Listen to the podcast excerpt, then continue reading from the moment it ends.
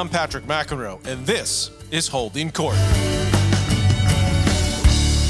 Thanks to Ria Eyewear for sponsoring this episode of Holding Court. I've been wearing Ria since last year. During the pandemic, I started teaching more lessons than ever before, especially outside. Ria are by far the best sunglasses for tennis I've ever used. Check them out at riaeyewear.com. That's R I A eyewear.com and use the code Patrick to get $20 off your first pair. They are total game changers.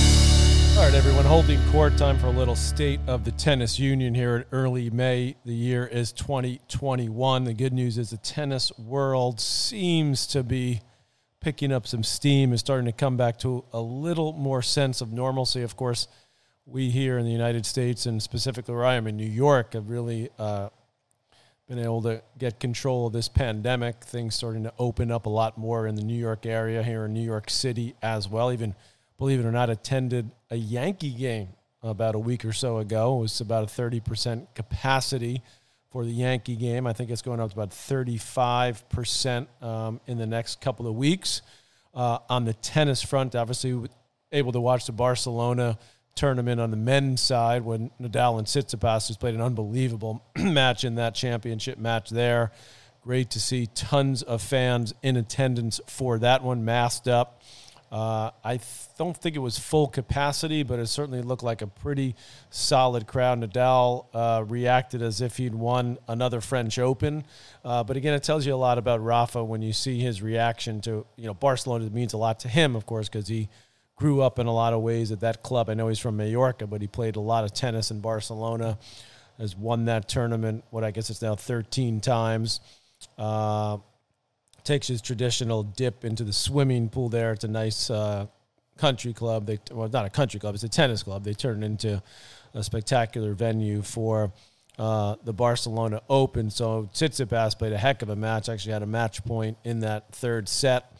Uh, Rafa saved it and then won it 7 5 in the third. Three hours and 38 minutes for that championship match. So the French Open, as many of you know, has been pushed to one week later as France trying to control their numbers uh, with COVID. So the uh, French Federation deciding to buy just a little extra time. And, and here's the bottom line, and the reason why is because tennis desperately needs fans to come back for the energy, for the buzz, for the vibe, for the television spectacle that it is, but quite frankly, mostly for the economics. I mean, tennis relies on the daily gate and the attendance more so than really any big time sport. If you, well, I consider tennis a big time sport. Maybe not many in this country, in the United States, do as far as uh, revenue goes. Obviously, when you compare it to the NFL, it's it's minuscule. But uh, around the world, obviously, tennis still extremely popular.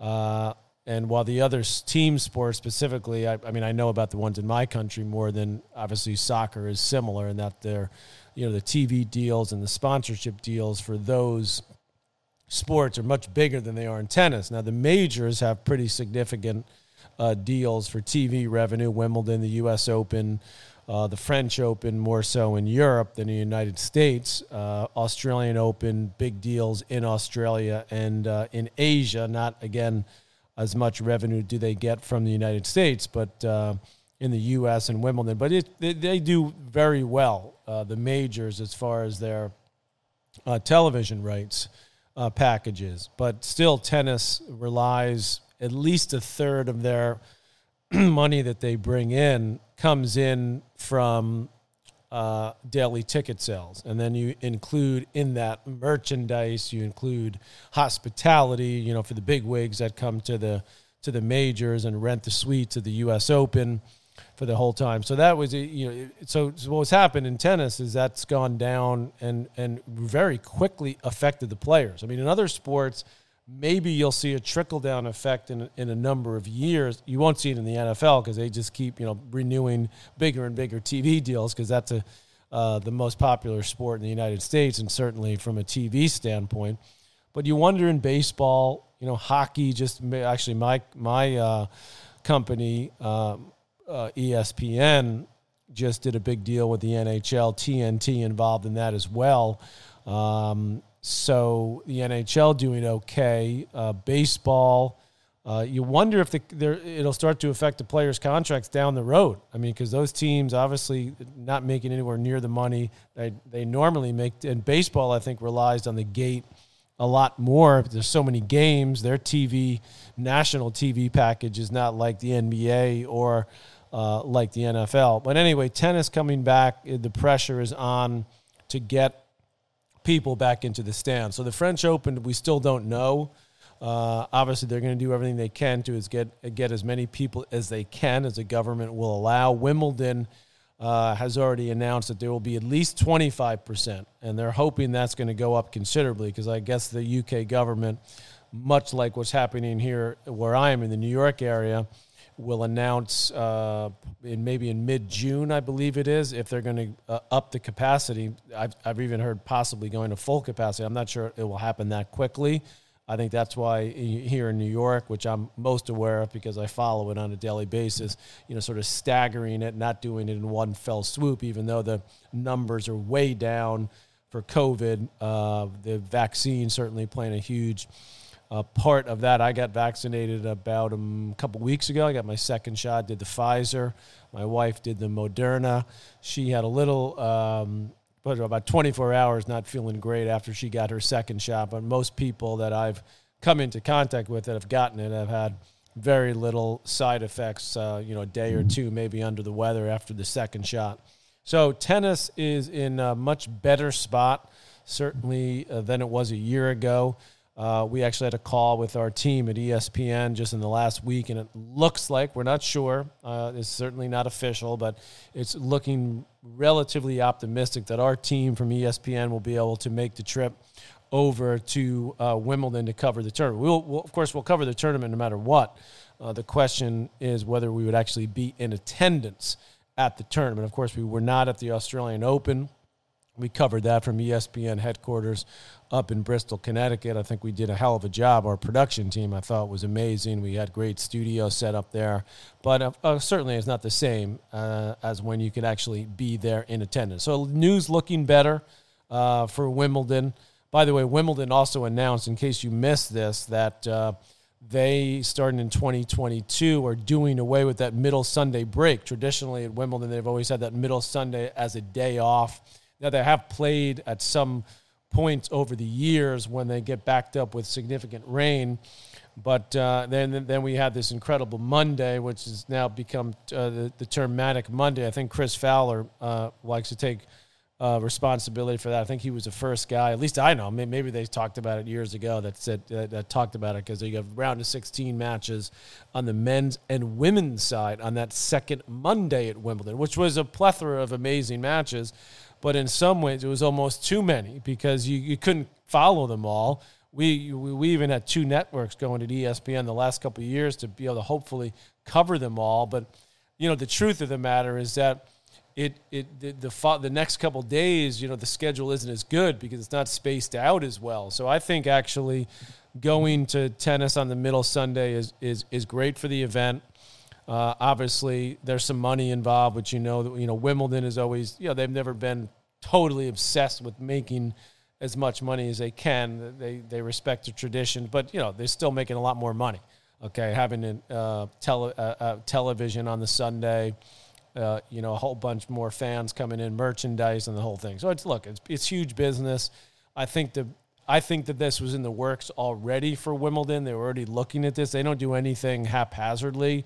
I mean, they take their time. They're very methodical in the way they go about their decision makings, whether it's electronic line calling, whether it's adding sponsor, different sponsor sign to center court. You know, traditionally they've had just one or two sponsors. So they don't do anything uh, flying by the seat of their pants. But I do think that the pandemic, and even though they had insurance that covered them last year in 2020, they got a huge windfall of money because they had taken out an insurance policy, which I don't believe anybody else in tennis had against a pandemic, uh, because it was the first time Wimbledon wasn't played since World War II.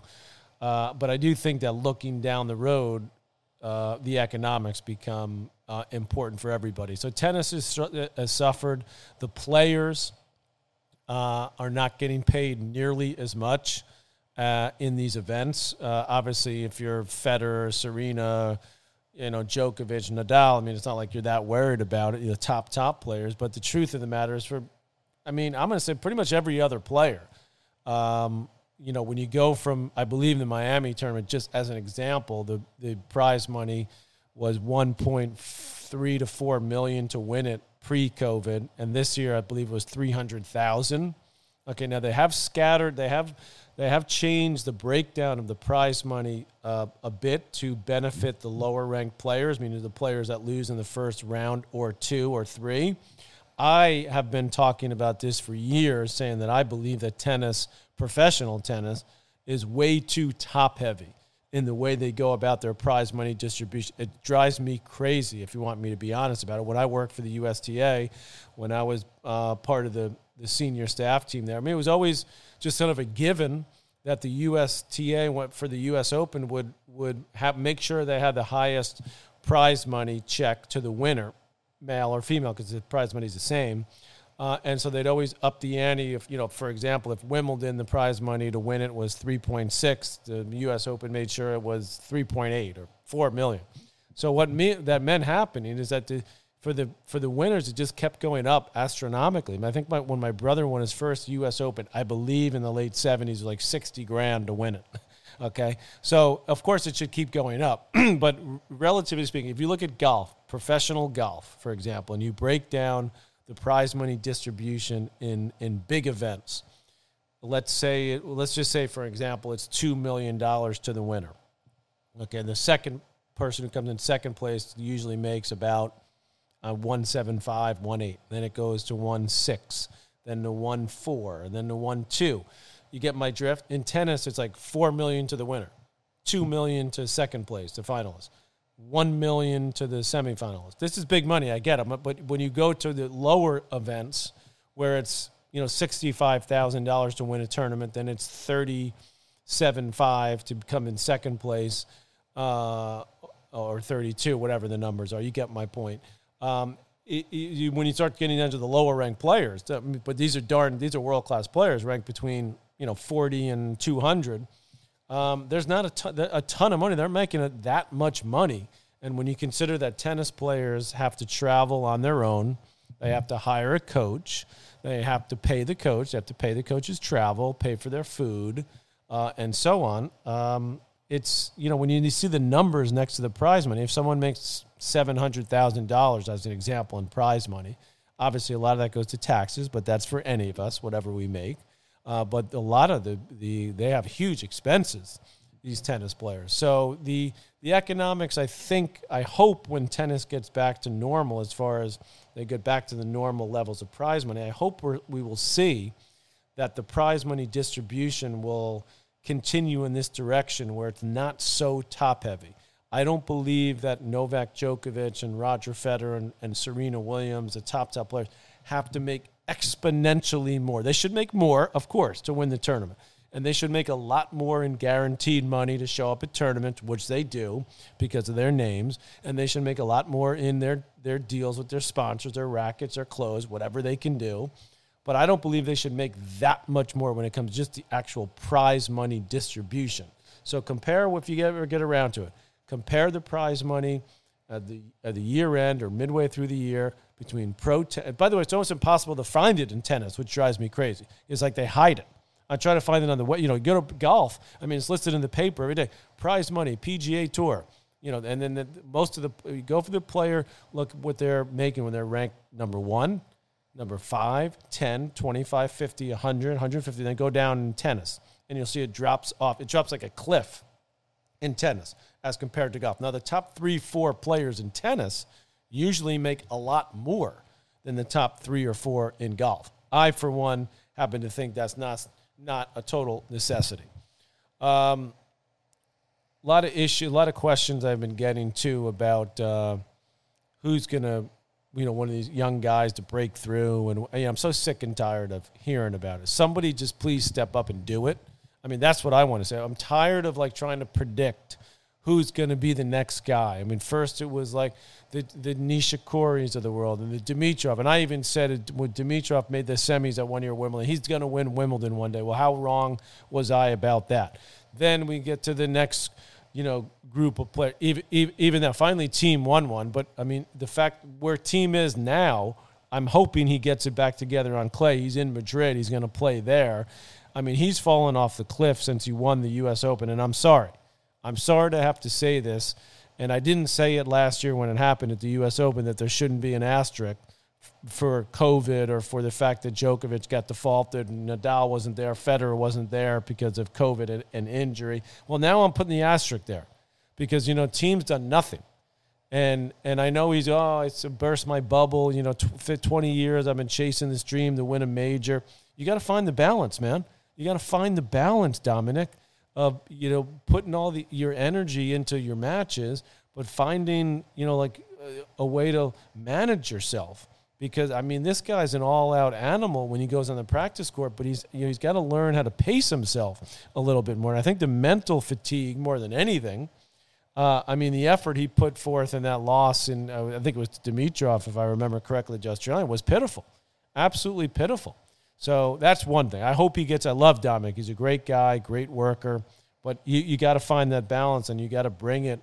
You got to bring it, okay? Because now you know this is a guy who could actually go toe to toe with Rafa, I believe, on clay, even when Rafa's playing well. Okay, but I'm I'm tired of hearing about these other younger guys. You know, when are they going to break through and win one? I mean, Sinner's got a, a lot of possibilities, uh, but there's been so many guys we've been waiting for. Even Medvedev at the Australian this year was just terribly disappointing. Not so much that he lost, but just the effort. And the, to me, it looked like he had no idea what he was trying to do. And if you think you're going to go in there against Novak Djokovic in the semis or finals of a, a, major, okay, well, okay, Clay, maybe you can get him. He's, you know, guys can beat him on clay. He's not as dominant on clay. Nadal, okay, maybe you can get him in, on Wimbledon. You know, he's been picked off there. But I mean, Nadal at the French, okay, or Djokovic at the Australian or the Open, Federer, you know, in his prime. We hope he comes back. and could be close to his prime at Wimbledon. I mean, if you want to beat these guys when it matters most, I mean, you better be come to the table with like everything you got. I mean, everything. I'm talking about the mental, the physical, the strategy, and and then then maybe you got a shot to be in the match. Forget about winning it, but I mean, just to be in the. Sh- I I've just seen these guys just not show up, into, and that's what to me was disappointing about Medvedev because I predicted the guy was going to win the tournament I thought, okay, now things are going to, you know, we're going to, we we saw him step up in some other matches, losing efforts, by the way. Djokovic a couple years ago at the Australian, uh, Nadal in the in the U.S. Open final when no one expected him to be, and he looked like he was going to lose in three straights, and managed to get back into it and turn it into a five setter. So now I'm thinking, okay, this guy's ready. He won the year end championships in London. He beat Djokovic. Now Djokovic, I mean, he basically tanked. Okay, I mean, I'm sorry, but that's what happened in that match. He was he was sort of into it for six, seven games. He got broken. He got pissed off, and he's just like, you know, I don't. I'm not going to go balls to the wall right now to try to beat this guy. You know, it's a year-end championship. It means a lot, but I've already finished number one. I bested, you know, or I, I tied Federer. I think I was a tied, or I don't know. I mean, now he's been number one 311 weeks. Nobody's talking about that too much, but look, Djokovic is Djokovic. So anyway, you get to the final after what he'd been through earlier in the tournament, Novak, looking like he was injured and out of it against Taylor Fritz and then against Raonic, and then slowly he's like, okay, he's getting over this. He's he's getting better with each match, and then by the time he plays Karatsev, which is another unbelievable story, how a guy like that comes out of basically nowhere to make the semis, and now he's like a big time player. Well, I'll tell you how, because the guy's incredibly talented and for many years he was just floundering for whatever reason, mostly mental probably. And he finally got his act together and got someone, and I believe a guy he used to play with who became his coach. And you know, he's like, "Listen, you, I've got one more shot. This is a couple years ago, and I got to get my you know what together." Uh, and he did. And but you know, there's a there's a million guys like Karatsev out on the Challenger Tour or on the you know lower levels of the pro game that are really good players, but there's no shot they could get to that level. This guy's got like ridiculous firepower of both wings. And and somehow it just wasn't clicking. But there's no there's a million guys, not a million, 150 guys that are at the level he was at that have no chance to do what this guy's done, okay, in the last six months. They have no chance because they don't have the, the ability and the and the and the and the talent and the firepower that this guy has. So now this guy's on a roll. I mean, even gone playing on clay ex- extremely well. Um, so I went off track, but that's what I do when I go on my rant. Okay, and that's just what's going to happen. And so, so Medvedev, I'm thinking, okay, he's going to he's to show up and he's going to slow ball Djokovic. He's going to show him early, like I'm willing to play long points and and make you suffer and make you do something. Play down the middle, you know, sort of tease Djokovic, and he didn't do any of that.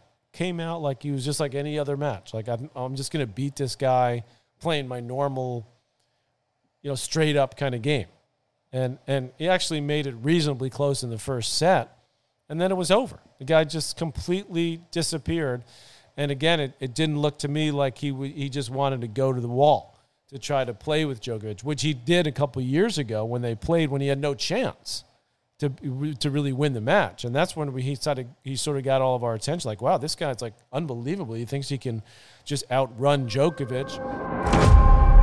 This episode is being brought to you by Ria Eyewear. Over the last few years, a growing concern of mine has been the long term effects of overexposure to UV rays from my extended time on court in the sun, you know, following that little yellow ball all over the globe.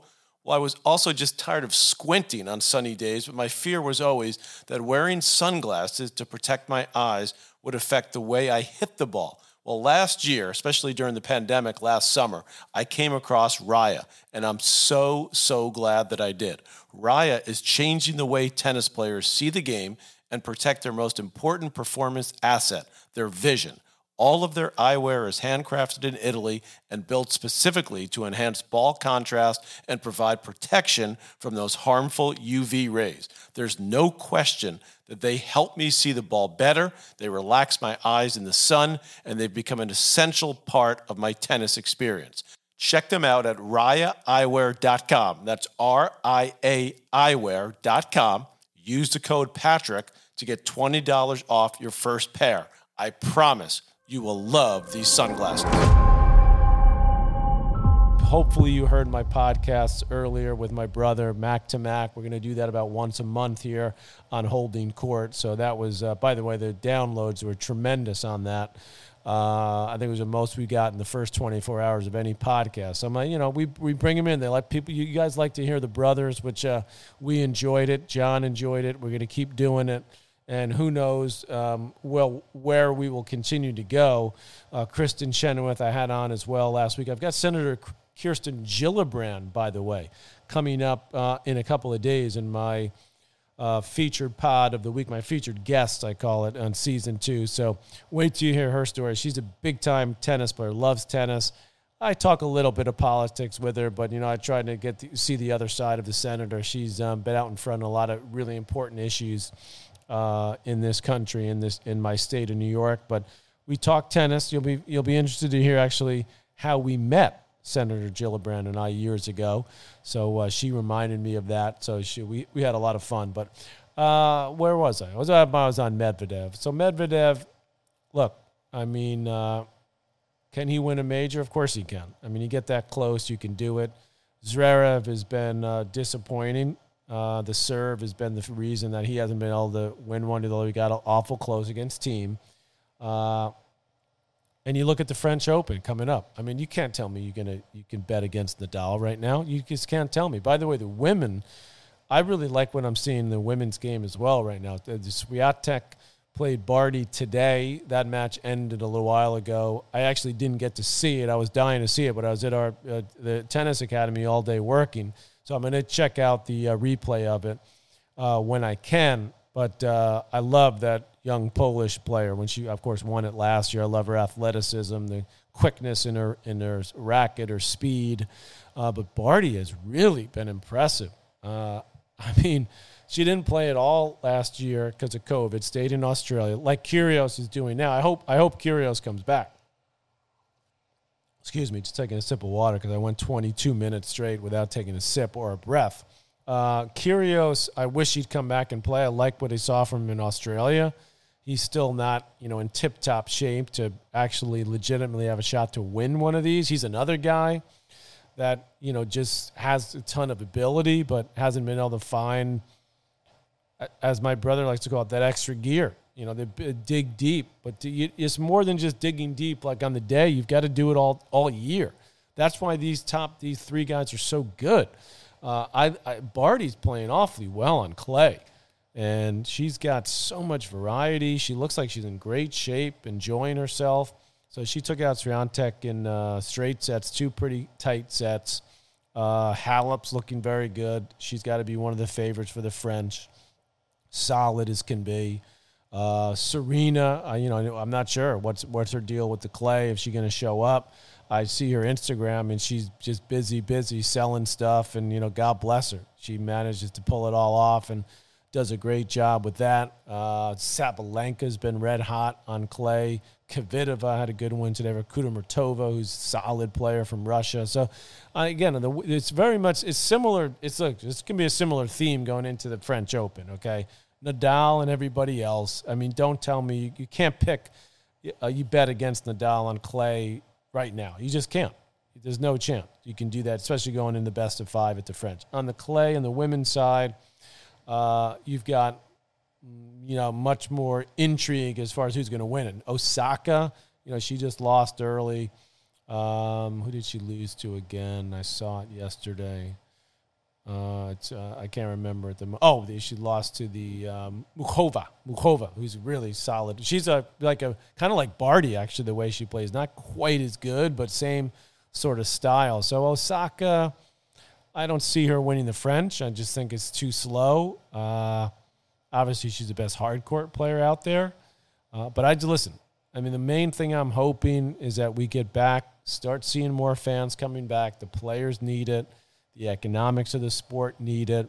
Uh, we need that buzz back uh, with the crowd, which brings so much. I don't think it, it, it totally affects the outcome of a lot of matches. Although when you look at a few players, I mean, guys like Benoit Paire, he's lost the plot completely. Although he, you know, he never really had it. I mean, fun guy to watch.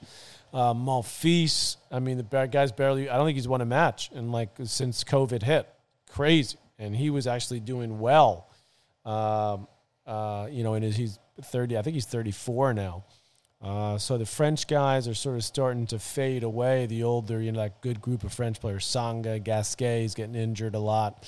Simon, Mannarino lost today to, by the way, Alcaraz, the youngster from Spain. So they have a lot of high hopes for him. He's seven. He's actually going to turn 18. Uh, and on his 18th birthday, in a day or two, he will be playing Mr. Nadal in Madrid. So that will be interesting to see what happens there. So a lot going on. I think positives in the tennis world. I hope uh, y'all you are all enjoying season two of Holding Court. Keep sending me your feedback, what you want to hear, particularly in this in this uh, State of the Union that I'm going to do once a week, every Tuesday, every Thursday will be a, a special guest but we could sprinkle in some tennis guests as well. Who would you like to hear from? Maybe some of my ESPN colleagues, if I can twist our arm and get them on. We could do some different segments. So I'm really here to serve you, my listeners. Thank you for listening. Keep on supporting us here at Mudhouse Media, my partners in my podcast. Uh, another episode here of the State of the Tennis Union with me, Patrick McEnroe, on Holding Court. Holding Court with Patrick McEnroe is powered by Mudhouse Media.